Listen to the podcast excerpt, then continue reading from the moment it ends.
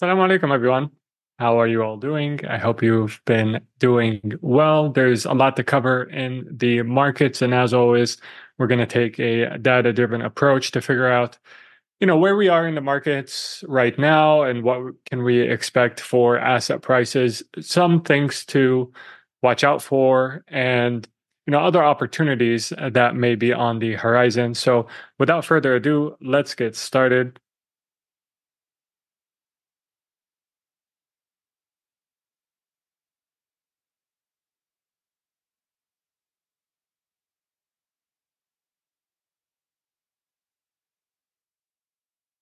Okay, so let's get a feel of where we are in the markets. And to start, I'm going to cover basically what I think is the most important factor determining where the markets are going, and that is interest rate expectations. We started the year with an expectation that there was an 80 to 90% probability that there would be interest rate cuts in March. And since the inflation numbers came out hotter than expected, that probability has been dropping steadily until now. We're at a point where less than 60% probability of a cut in March is now being priced in. And that's really what's dragging everything down. Now, there's two sides to this. When you have a less than 60% expectation versus a 90% expectation of interest rate cuts, you leave more room for positive surprises. In addition, when you have a sort of more neutral stance on rate cuts, you're going to find a lot more opportunities in the market than when cuts were basically priced in as if there were a certainty. So really, now's the time to have your buying mentality in full effect, as opposed to when everyone thought that things were going to go well. So really embrace the contrarian view and approach to markets, and I think that's going to serve you well. So I still think that the Fed, there's a good chance that the Fed cuts rates in March. Between now and March, there's a lot that can happen.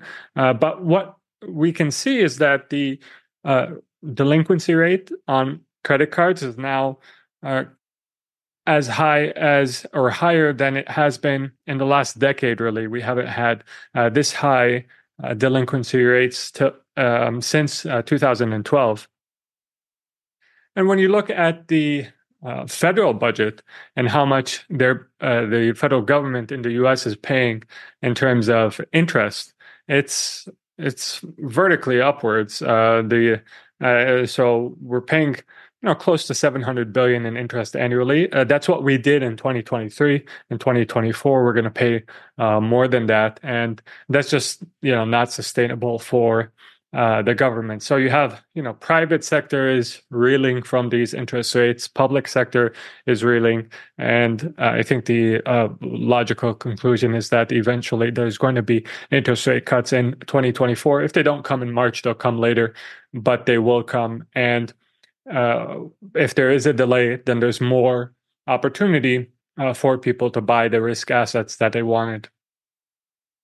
Now, if we look at global liquidity, and really our interest rates are simply trying to gauge, our focus on interest rates is simply for the purpose of trying to gauge, how much liquidity there's going to be in the market, because that's the number one determinant of asset prices is, how much money there is available. And it does seem, if history is any guide, it does seem like we're turning the corner on total liquidity. We've really hit the bottom band here in our upwards trend. And I think it's, even beyond the US, there's at least a third of central banks globally are easing. And I think more and more central banks will start to ease in 2024. And that should raise global liquidity levels, which should bring up asset prices. If we look at the market cap of cryptocurrency, we can see that they've actually reflected not just increase in global liquidity levels, the slight increase that we've already experienced, but also an expectation, I think, for more liquidity increases in the months and perhaps years ahead. Now, when we look at the zoom in and look at the total crypto market cap, I think it's noteworthy to mention here that, you know, since the Bitcoin ETF's approval, and you know, we saw a drawdown in Bitcoin of actually more than 10% from the high. The total crypto market cap has remained pretty steady. We haven't really seen an equivalent drawdown in terms of percentage points in the total crypto market cap, which tells me that even though Bitcoin experienced a drawdown, you know, altcoins have benefited from the approval of the Bitcoin ETF. And I think the reason for that is that, you know, a lot of investors are taking crypto more seriously. And I think many may be looking at Bitcoin and saying, you know, that ship has sailed. There are no longer the types of returns that there once was with that particular asset. And so let me go down the crypto list, the crypto market cap list, and see if there are any other hidden gems that maybe I can invest in, you know, prior to them becoming more mature and experience some of those very high returns that Bitcoin once experienced. So I think the Bitcoin ETF, beyond just the impact that it has on Bitcoin's price, it will have a positive impact on crypto in general, and you'll see a lot more interest in altcoins as investors look for sort of the next Bitcoin among them. And we can see volume in crypto. Now, this is specific for crypto. Trading volume in crypto has increased, and I really think that, you know, if you aren't sure about the winners and losers in crypto, I think what is safe to say is that one category of winners is going to be the exchanges, right? So the decentralized exchanges will benefit from increased interest in crypto. I think this is a pretty logical conclusion. And therefore, you know, finding the best decentralized exchange, or, you know, maybe having a basket of them in your portfolio, is not a bad idea, because regardless of which crypto or which decentralized applications end up doing very well, what we know for sure is that there's going to be a lot of trading volume that accompanies this, and this trading will happen on these decentralized exchanges, which will benefit from the increased volume in trading. And so decentralized exchanges, I think, are probably one of the best risk-reward plays that one can make in crypto, and that's why I added a decentralized exchange-related crypto to our crypto alt portfolio for PIF members yesterday, actually. If we look at the crypto fear and greed index, we're actually closer to neutral than we are to extreme greed. This is in contrast to the end of December 2023, where we saw ourselves enter into the extreme greed part of the index. Now, as it relates to Bitcoin ETFs, we can see them sort of maturing in front of our eyes.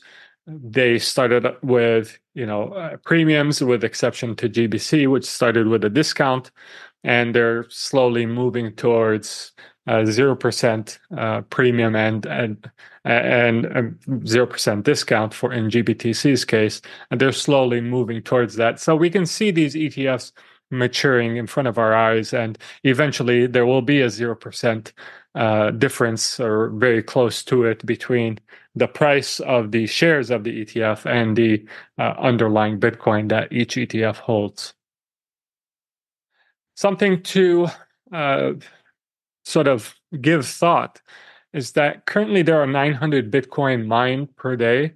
And so far, the ETFs have basically sucked out of the exchanges 11,529 Bitcoins per day. So that's 13 days of supply pre-halving, and that's 26 days of supply of new Bitcoin post-halving, which is scheduled for April. So I basically do the math on that in terms of, you know, supply being sucked out from these exchanges, but demand, because Bitcoin is ultimately a Veblen product, the higher the price of Bitcoin goes, the more demand for it there is. So I think that it doesn't take a genius here to do the math. Demand will be increasing and supply is shrinking in a very fast way. One of the head scratcher headlines of today: unprovoked violation. Iran strikes Syria, Iraq, and Pakistan. I guess they looked at the map and tried to find, you know, what countries we could strike and not experience retaliation, and they struck these three. I mean, to be honest, it's pretty embarrassing.